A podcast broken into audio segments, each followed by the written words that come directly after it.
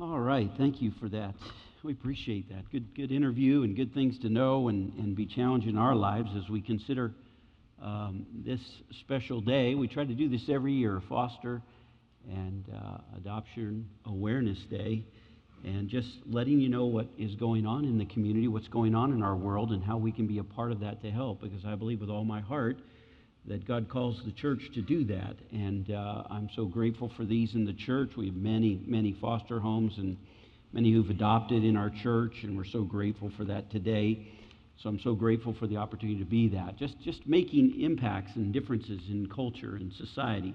I think of yesterday, I was at the abortion clinic. We did that prayer and praise and worship and testimonies. And what a blessing that was to be over there and walk to that abortion clinic and worship the Lord and lift him up and then pray for those. Kelly Flynn, the owner of that abortion clinic, pray for her and that she would come to salvation and she'd see what she's doing and the thousands and millions of dollars they've made in that abortion clinic. It's been there for, I think they said, for over 25 years. And I think about the impact we can make in small ways. I thank everyone who went yesterday. Thank you for being there and being a part of that. And then today with our foster and Orphan Care Sunday, I love it. I love the opportunity to be a part of that. I'm actually going to forego our message on the book of Mark, and I'd like you to take your Bibles to the book of James, and I'm going to focus on a few verses here, just as I give some thoughts today around this, and just challenge each of your hearts. I'm just asking God to stir hearts today, and that's really my attitude and my spirit today with the message today. I've entitled the message, God's Great Rescue Plan. God's Great Rescue Plan. Now, I don't have a specific one passage that I usually do. That's the way I like to preach. But today what I'm going to do is I'm going to jump around to several verses that I feel are ones that have spoken to my heart today, and I want to share those with you here on this special day. First of all, let me say a few things before I read the Word of God. In the United States, some of these things were mentioned, but it's a good thing to hear again. I got this from AllForKids.org and Statista.com.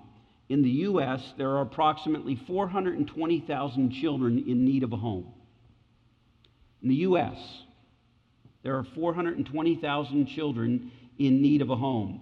And then I found this statistic. I don't know if this is accurate. I got different numbers, but it was pretty much around this number. In the state of North Carolina, there are 10,500 children in need of a home. 10,500.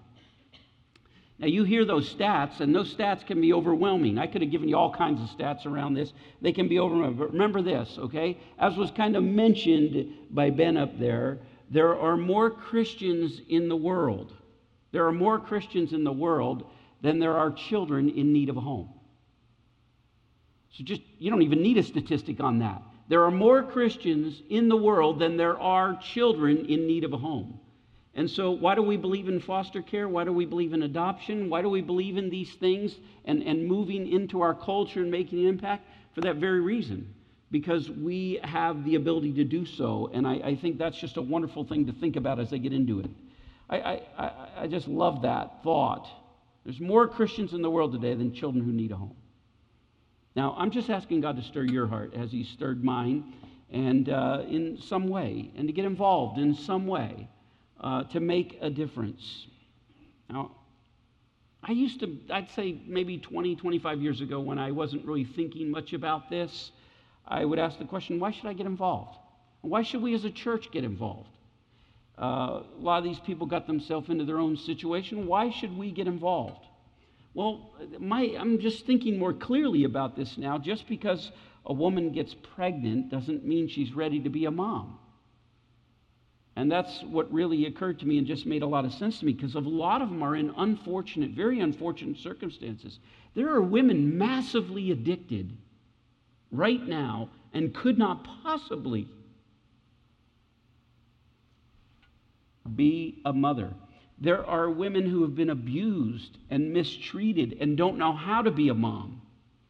They don't know how to be a mom. They don't know how to show love. And many of them in the experiences I've had are literally, I would say, have some kind of mental disorder because of the way they were raised or something that happened to them in their life. and they deal with certain things like depression, severe depression, those kind of things.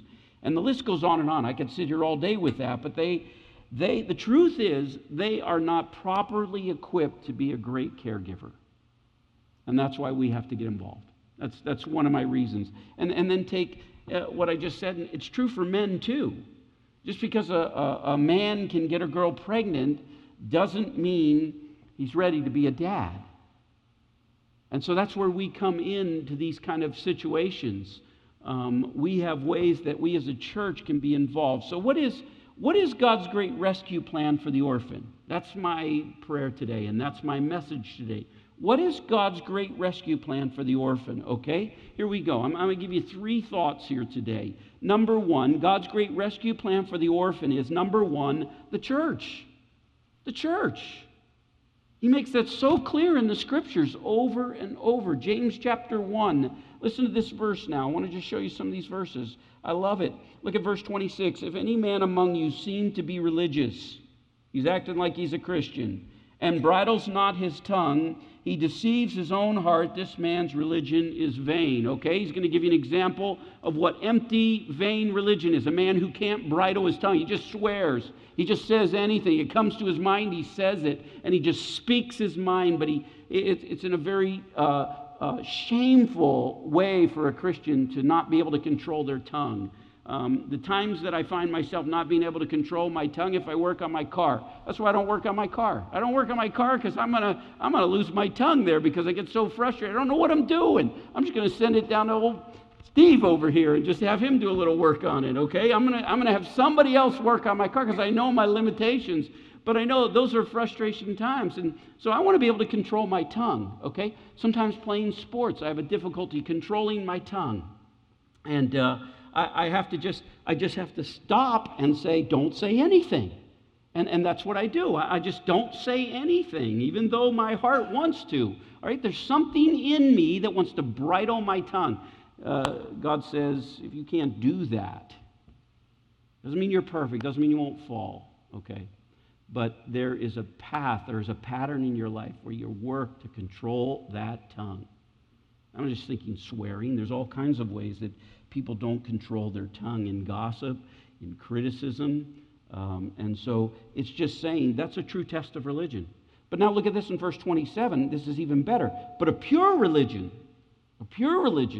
and undefiled before God and the Father is this, to visit the fatherless and widows in their affliction and to keep himself unspotted from this world.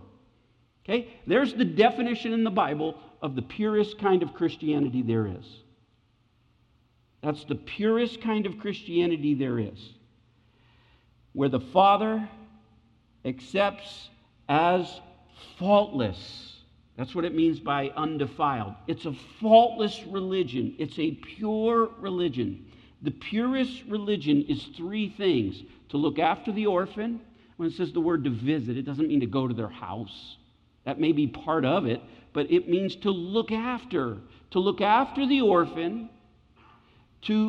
after the widow, and to keep yourself from being polluted in the world. That's the purest religion you could have in your walk with Christ. What is it saying? It's saying to care for those that can't care for themselves sometimes. To care for those. It's the purest religion that we ought to look after. Look after caring for the orphans. We ought to look after the widows. And we ought to keep ourselves from the temptations of sin. Live a holy life. That most defines God. Holiness. So you be holy, okay? So care for the orphans, look after the widows, keep yourself from the temptations of sin. That's the purest form of religion in Christianity. It's the purest form of religion. I just want that to sink in, just in your heart. It's the purest. Caring for those in greatest need is so close to the heart of God. To care for those in the greatest need is so close to the heart of God. Now, I know if you know Jesus Christ as your Lord and Savior, you've been born of Him. And He put something within you and he strengthens something in your spirit that demonstrates compassion. You're going to have compassion on others. That's one of the gifts that God gives you through his Holy Spirit. I know I could do this today, and I didn't want to do it. I thought about doing it, but the last thing I want to do is guilt you into anything, okay? So I know if I showed you pictures of children in need, and I put them up on the screen, and you saw those pictures, you'd immediately say, what can I do to help? I know some of you would do that because that's in your heart. What can we do? I'm in. I want to help out here. What can I do? Gabriella, 3 months old. Her mom's in rehab today trying to get off fentanyl, and she doesn't know who the dad is. Now, if I showed you a picture of Gabriella, 3 months old, if I showed you that pic, you'd say, how can I help? I'm in. 7-year-old twins, Jack and Jamie. Dad's in prison today. Mom overdosed and died. The two twins desperately want to stay together, but they can't find anyone to take them in. Now, many of you would say, if I showed you the picture, hey, we'll help out. We'll do something. I want to help in some way. If I showed you those pics, I'm convinced some of you would do this. You know why you would do this? Because if I showed the pictures, you'd see the face, you'd hear the name, and you heard the story. Three things you saw there. You'd see the face, you heard the name, and you heard the story. Just think about those three things for a minute, okay? The face, the name, and the story makes you care. It makes you care.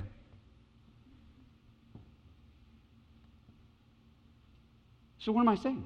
Of the 420,000 children who need a home in the United States, every one of them has a face, a name, and a story. Every one of them. Every one of them. And I believe God calls us to care about those who are in need.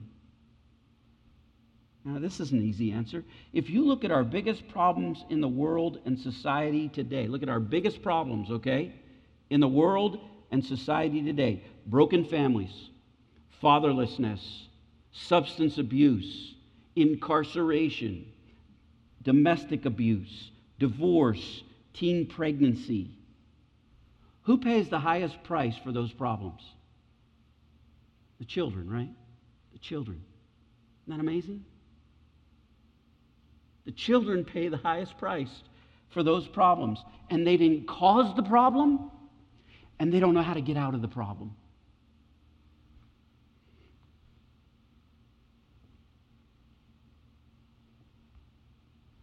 And God says, I want you to care about that. Look over to Psalm 82. Let me show you this one. It's a good verse. Good verse. Psalm 82.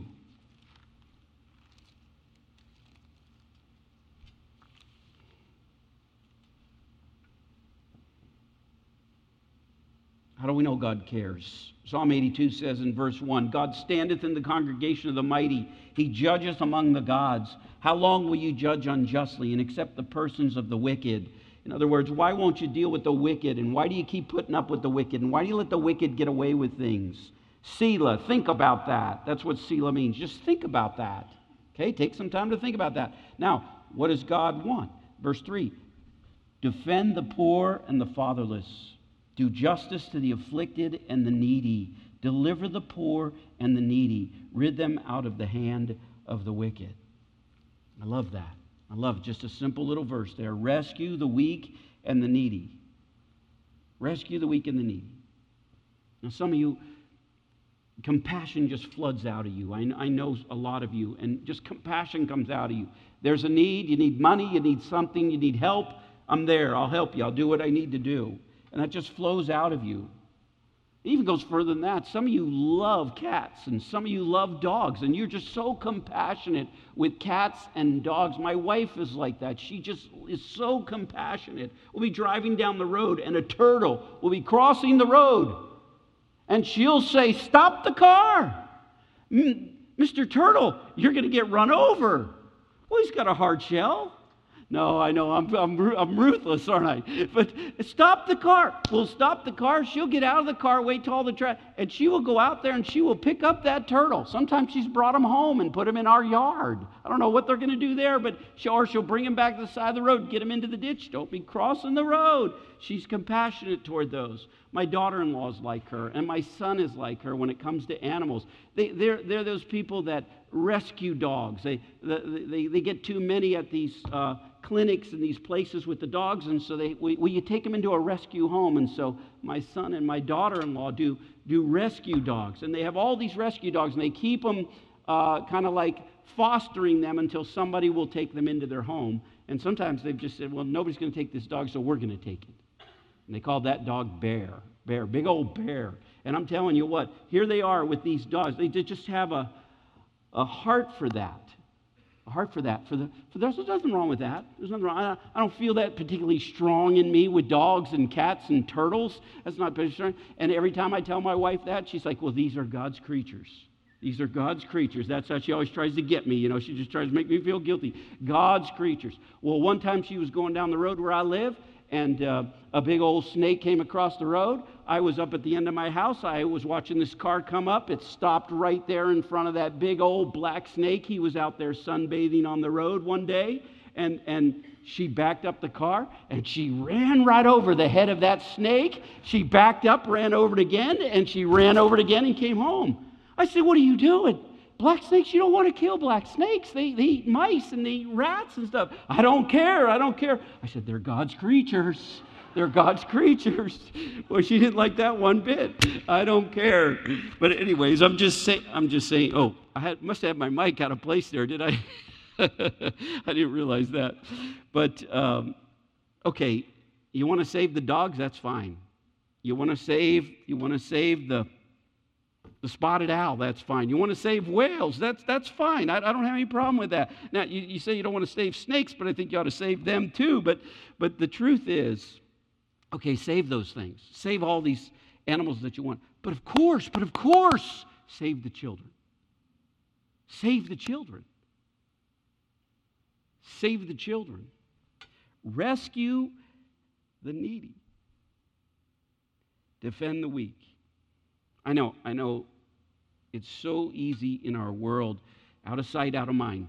And that's why we have one of these every year, just to get it back into your sights. Get it back into your sights. I know you got your own kids. I know you got your bills. You got your issues, and you don't have time. I get all that.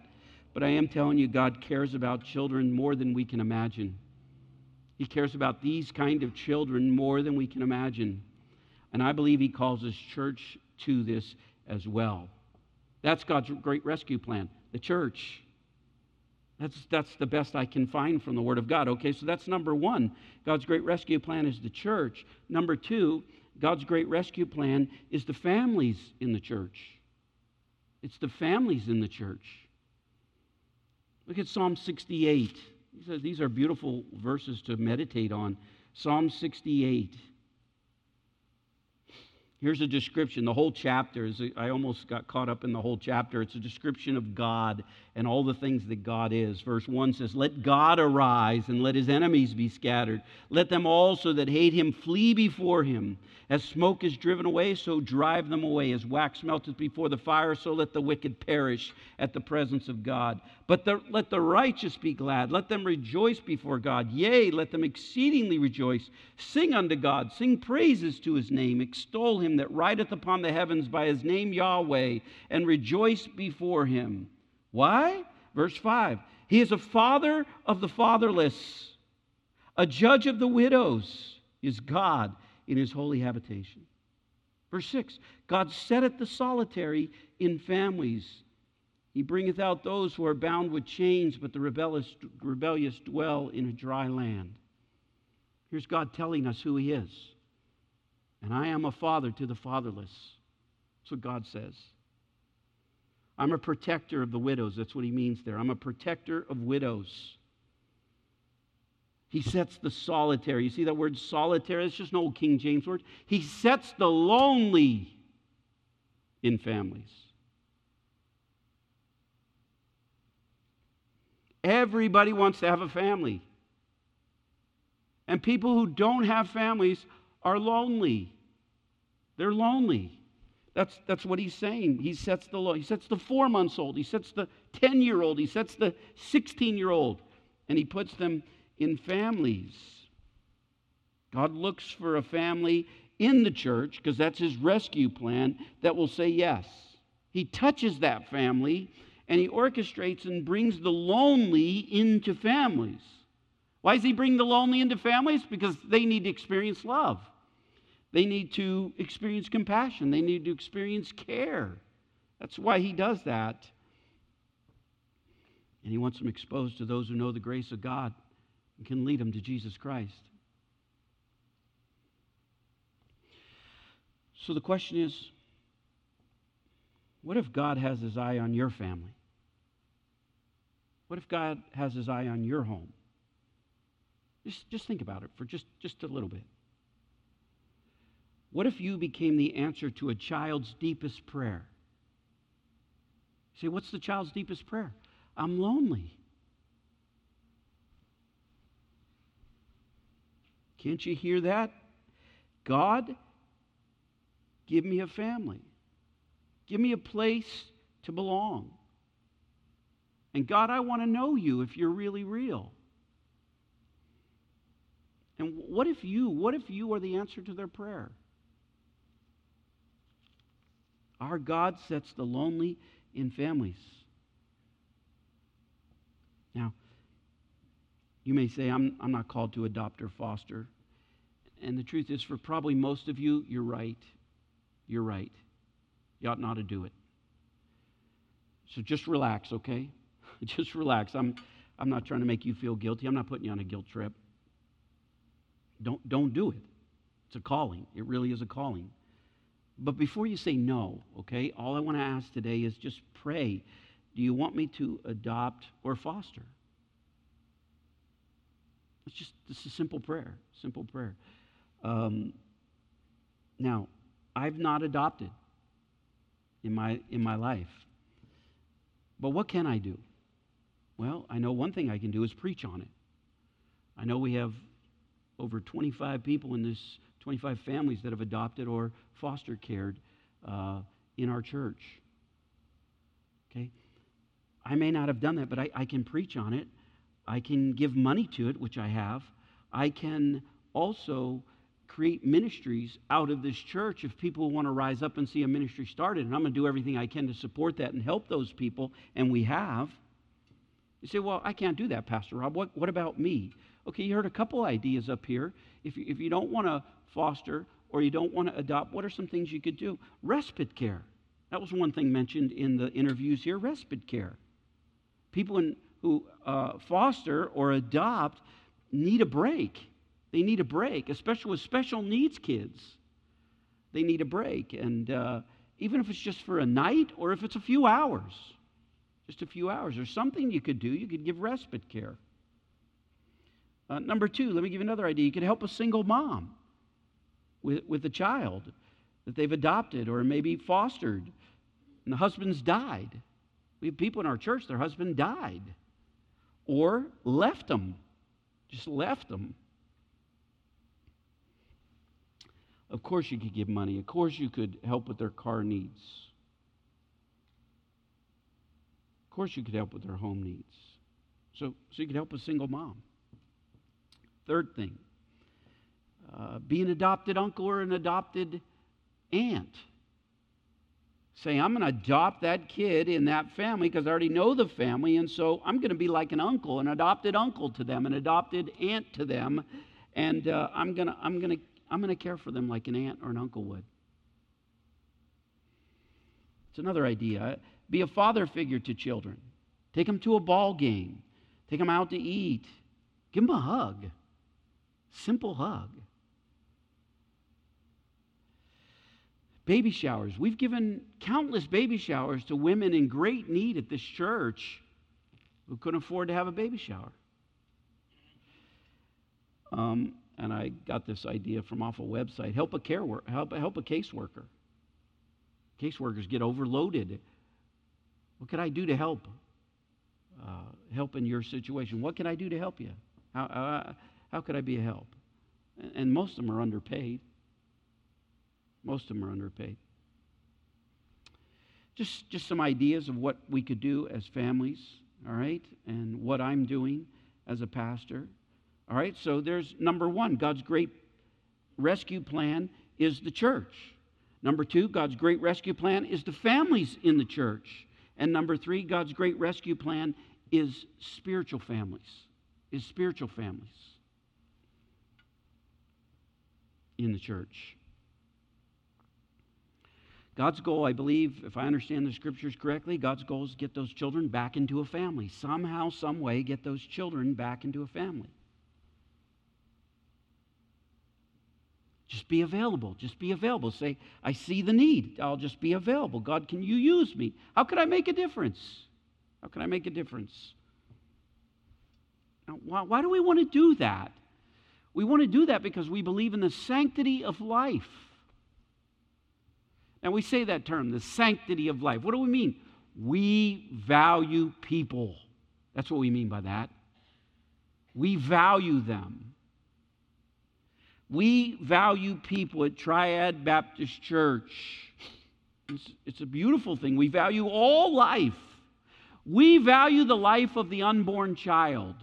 We value that life. That's why we go and we pray at those clinics. That's why we've invested thousands of dollars in pregnancy centers and other ministries around these counties, 4 or 5 counties around us, to help them with those needs. There's all different kinds of needs there, but we value the life of the unborn. We value the life of the born. We don't stop there.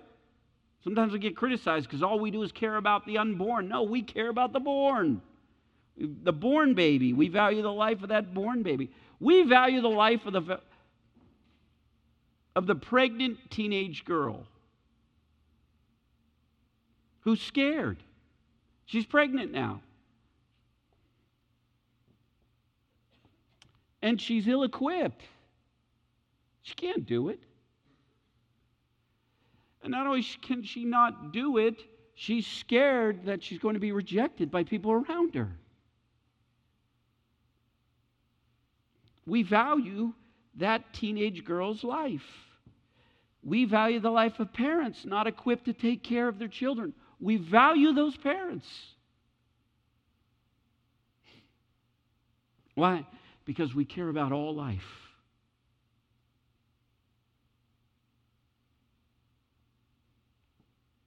Now, all life doesn't just need a family. Now, hear me, okay?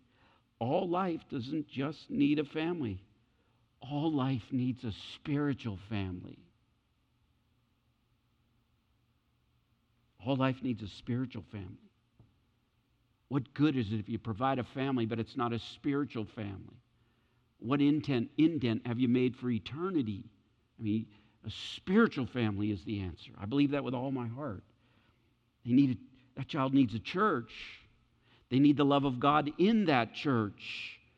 And you can be a spiritual family to them. It's a beautiful, beautiful opportunity. Now, I got this idea from, actually, Erwin Lutzer, and I love it. He said this: the minute you let a child in your home, you may never be more like God than when you do that. The minute you let a child in your home, you may never be more like God than when you do that. That might be the most God-like thing you do when you invite someone into your family. Did you hear that? That's an amazing statement. That might be the most God-like thing you do when you invite someone to your family. And then you ask the question, why? Because if you're a follower of Christ, that's exactly what God did for you. Did you get it? That's exactly what God did for you. You and I were spiritual orphans from God because of our sin. And God said, I'm going to send my son, Jesus Christ, through Jesus Christ, and I'm going to adopt you into my family. I'm going to adopt you. See? Okay, so let me repeat that statement by Erwin Lutzer. The minute you let a child in your home, you may never be more like God than when you do that. Because that's what God did. He adopted us into his family. He gave us his name. He became our Father. and we're his son or we're his daughter. We're his daughter. And when you call on Jesus to save you, he adopts you. Not because you deserve it. You didn't do anything to deserve it. Just because he's God. That's why he did it. He's God. He's got a heart full of compassion. He wants to be a father to the fatherless, spiritual orphans. That's the ultimate plan of God. And so foster and orphan care is a picture of salvation. There's no closer one in the Bible. It's a picture of salvation in the goodness of God. And that's why Jesus came. That's why Jesus came. So you could be spiritually born into a family, that you could bear the name of God, and he would be your father, and you would be a son or a daughter. And when you do that, you are just like God. You are just like God. Now here's the verse Scott mentioned at the beginning, Ephesians 1, verse 5, having predestinated us unto the adoption of children by Jesus Christ to himself, according to the good pleasure of his will. Now, you hear those fancy big words, having predestinated us to the adoption of children by Jesus Christ to himself, according to the good pleasure of his will. Let me just kind of break that down, okay? God decided way in advance. God decided way in advance to adopt us, to bring us to himself through Jesus Christ. And it gives him great pleasure to do it. That's all that means. Way in advance, he planned it. He said, I'm going to adopt you. And it's going to give me great pleasure to do it. I love that. Now, again, I don't want to guilt anybody into doing adoption or fostering. I just want you to realize we are God's great rescue plan. We are God's great rescue plan. We are it.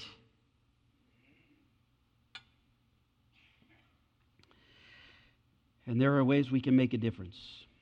I realize if you make a difference in the life of a child, you won't change the world, but you'll change his or her world. That's who you'll change.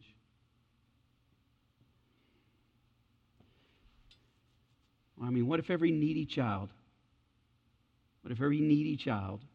single mom, single dad, felt the love of God through the support of this church? Caring for her or him and ministering to their child. Can you imagine what that would be like? Let's pray.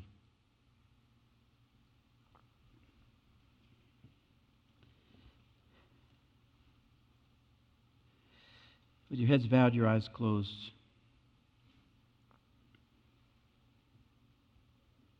I believe with all my heart, God calls us to care. God, I ask you to help us. Help us to defend the weak. Oh God, I pray that our hearts would be open to that.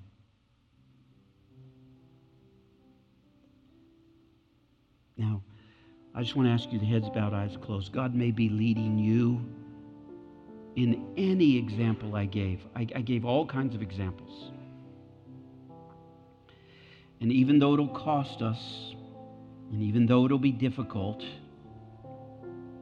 it will be worth it. Just right now, would you be willing to say, I'm open. I'm open to whatever God calls me to do.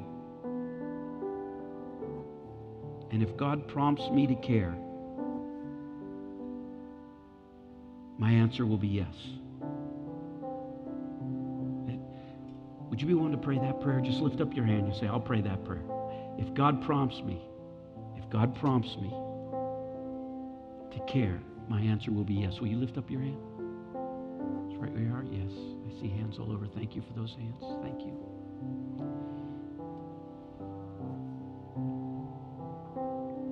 God, I just place us before you. You call us to care. There's practical ways that we could really be involved in the lives of those that are at most risk. You care, and you put it in us. So we want to care. I pray you lead each hand that went up today in ways that they're being prompted by God to care. No guilt, just a prompting of compassion. So God, I lift them up. I ask your hand over them in the ministry of Triad Baptist Church for your glory and your honor. In Jesus' name, amen. Amen. Let's stand to our feet. Scott's going to lead us in this invitation. Let's sing this together.